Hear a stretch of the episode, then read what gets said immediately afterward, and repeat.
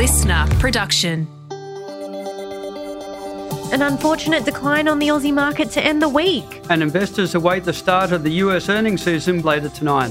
Good afternoon, I'm Laura. I'm Craig. It's Friday, the 13th of October. Welcome to the CommSec Market Update.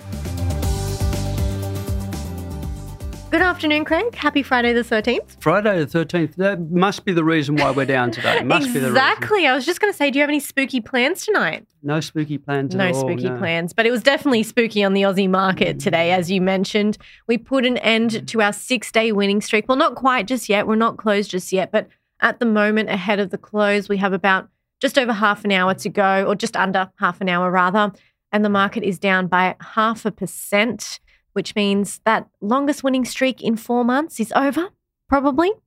And we did see that happening yesterday where it sort of flicked on the close, didn't it? Yeah, we were lucky to get into the positive territory yes, yesterday. So, yeah, the winning streak has ended and all good streaks come to an end. Uh, we can start another one up next week. Exactly. All good things must come to an end. But the good news is we are still on track to lift by about 1.5% over the course of the week. But a lot has happened this week. So at the beginning of the week, we had oil prices being driven higher by fears that the war in the Middle East would escalate and that would potentially impact the supply of oil. Those fears then subsided. We had comments from US federal officials mm. hinting that they might not need to hike interest rates again. And then we had inflation data, which pointed in the other direction. Anything else? No, I think that's a pretty good wrap up. We hmm. seem to have gone through the week, you know, so okay, despite all the concerns that are around the place at the moment. Yep. So, as per usual, there's three things top of mind for investors, which is inflation, interest rates, and also what's happening from China. So, a lot has happened in the past 24 hours in the way of economic data. Let's start with the inflation data from last night. What's your take on what happened with those US inflation figures last night, Craig? Uh, I'm not as negative as a lot of others are in terms of that result. Uh, I think it was slightly above expectations, but nothing to get too disruptive uh, about. I think if we go to two or three decimal points, it'll show that we just fell over the wrong side of the ledger, and you're sort of mm-hmm. higher than expected inflation rather than lower than expected inflation. So I wouldn't be adversely concerned about that. But it was a useful time, I suppose, for US investors to take profit. Yeah, exactly. And it didn't really change expectations for interest rates to stay on hold next month. So there's still roughly just about a 10% chance that they will hike rates in early November, 1st of November, actually, when, when they meet. But there's now bigger bets that they might hike again before the end of the year, so in December. Yes, that's right. The expectation that the Federal Reserve may go again has supported the US dollar. So what we've seen overnight, the Aussie dollar has lost around about a cent against the greenback. Nothing really that we've done wrong here in Australia. Mm. The fact is that the expectation is perhaps slightly higher interest rates in the United States supports the currency. And as a result, we've fallen from 64.3 mm. US cents to 63.2 US cents. Yes, exactly right. Massive, massive drop. And in terms of China, we had those inflation figures coming out and also international trade data. Overall, not too good. Well, probably more mixed rather than anything else. If you look at the year to September, China's inflation was flat. Now, they were looking for an increase of 0.2%. So it was a little bit, yes, on the, the weaker side of proceedings. For the month, we had 0.2% increase in consumer prices.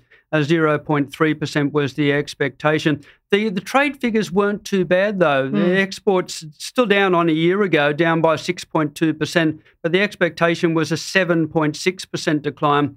Imports basically in line with expectations, down a bit over 6% on the year, but the surplus sharply higher from around about $70 billion US to 77.7 US uh, billion dollars. We've got some key Chinese economic growth figures coming out in the coming weeks. Exactly right. And we're mm. really concerned about this as we keep harping on about because they are the world's second largest economy. They're really, really pivotal in what happens to commodities and demand and supply and all of that sort of stuff. So mm. we're always watching what's happening with China. And since the beginning of the year, since they came out of COVID lockdowns, it just, there hasn't been that big growth in their economy that we were mm. wanting to see. And there also hasn't been stimulus on the other side of things. So we're not seeing either of the things that we want to see, but you know, we'll, we'll just wait and see, as you mentioned, on that other economic data coming out. In terms of mm. sector performance, the healthcare sector was one of the only sectors or one of the few sectors to lift today, and that's after being the worst by far yesterday. The sector actually had its worst day in four months, and that was mostly due to CSL after news that the weight loss drug Ozempic could be used to treat kidney disease, which would directly impact one of CSL's main business. So they were down 6.3% yesterday. They hit their lowest level since mm-hmm. late 2019, but they did recover a little bit today. That's why we saw the healthcare sector performing well. It was also the utilities sector that's lifting as well. All others are in the red. And we're seeing those interest rate sensitive tech and real estate sectors being lower as well. But over the week, healthcare is on track to fall most, down over 2%. Mm. And consumer staples just slightly lower as well ahead of the close. Of course, these can change. While mm. utilities was best, up over 5%. And that was largely driven by what happened with Origin Energy earlier in the week on Tuesday. Yes, we had the energy sector higher over the week as well. The tech sector is up by around about 3.3%, and telco's up by around about 2.9%. So one or two sectors mm. probably fell into the red over the week. Yep, and there was a few companies out with some news today. Pact Group was one of them.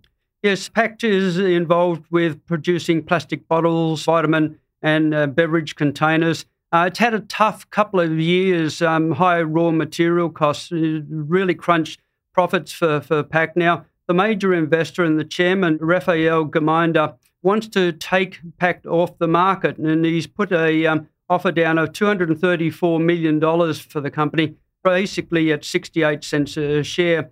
Now, the independent board commission has put an expert in charge, and Kroll Australia says that an offer between $1.06 and $1.51 is fair value to take full control of the company and take it off market. So the independent experts basically saying that the offer is neither fair nor reasonable.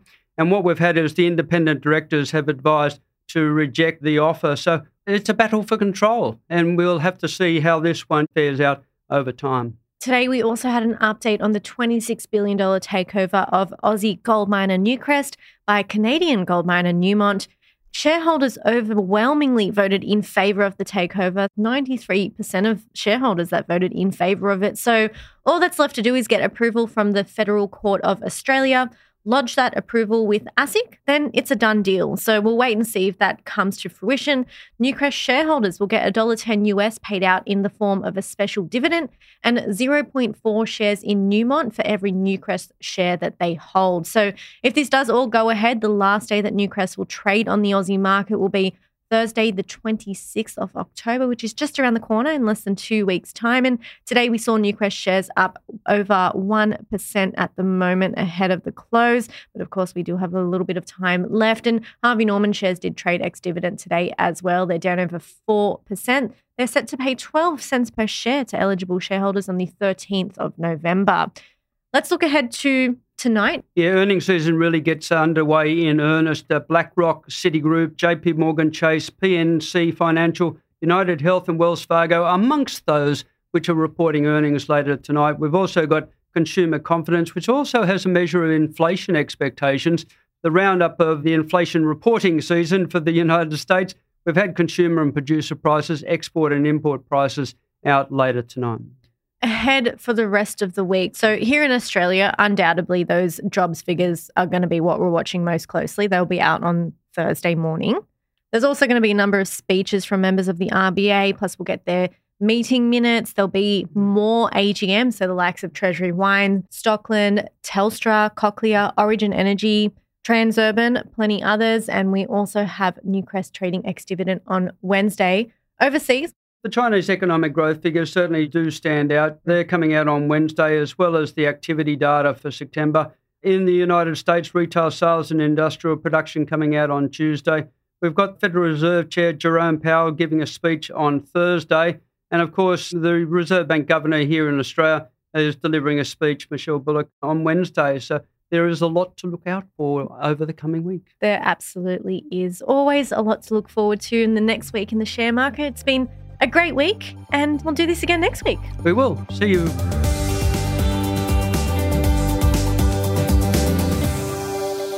This podcast is prepared, approved, and distributed in Australia by Commonwealth Securities Limited, ABN 60067 254 AFSL 238814. The information does not take into consideration your objectives, financial situation, or needs. Consider the appropriateness of the information before acting, and if necessary, seek appropriate professional advice. Listener.